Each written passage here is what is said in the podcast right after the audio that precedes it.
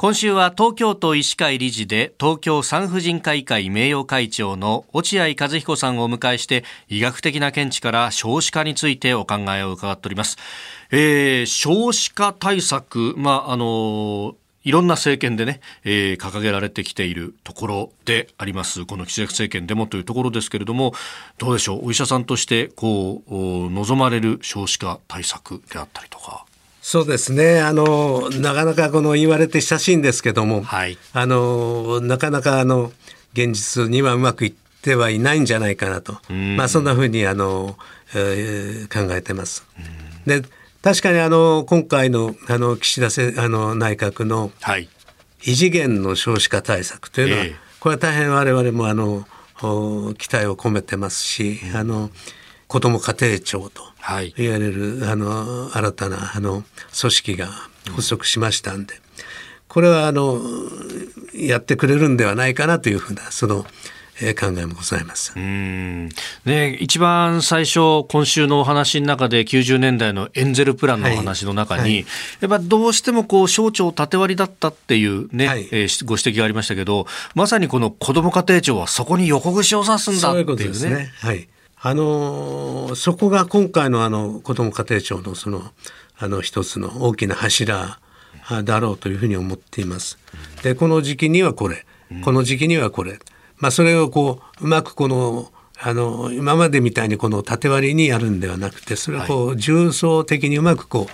あのシームレスにあの、えー、行っていただけるという、まあ、そういうふうにあの聞いておりますんで。はい。でまあね、このお子さんの話、子供を持つ、日本だと、まあ、結婚をして、そして出産をというようなこう流れが一般的にというところですけれども、なかなかこの結婚にまで踏み切れないよというところも問題だと言われていますが、このあたりはいかがですか？はい、あのー、50歳の時の未婚率。はい、これが障害未婚率という表現されるんですね。で確かにあの女性の場合でも1990年まではあわずか4.3%でした。で2020年では17.8%で現在ではもうすでに20%を超えているんではないかなというふうに言われております。ですからこういうふうに障害未婚率が高くなってきたということ、はい、これはもうまさしくそれが少子化につながっているというふうにも解釈できるわけですね。うんあとね結婚もそうですし出産もそうなんですがいやこの年収だとそんな子供育てきれないよねというところからね、えー、躊躇してしまうという向きもあるようですけれどもこの雇用問題と少子化っていうのは関わりがあるもんですかね？はいあのいわゆるあの結婚を契機にあの会社を辞める。うん。M 字カーブっていうのがあるんですけどね、はい、はい、ちょうどその結婚をして、まあ、妊娠を契機に、えー、会社を辞めて家庭に入る。うん、でやはりその